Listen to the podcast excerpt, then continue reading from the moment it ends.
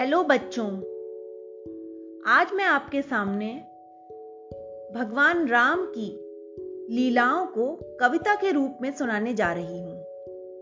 भगवान श्री रामचंद्र जी हमारी भारतीय संस्कृति के प्राण हैं। ऐसा कोई भी मनुष्य नहीं है जो राम का नाम न जानता हो।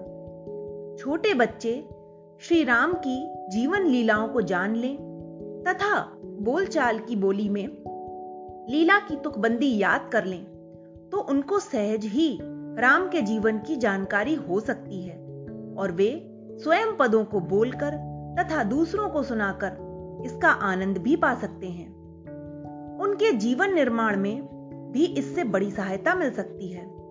इसी उद्देश्य से आज मैं संपूर्ण रामायण को कविता के रूप में प्रस्तुत कर रही हूँ। आशा करती हूँ कि इससे हमारे बालक अवश्य लाभ उठाएँगे। जय श्री राम।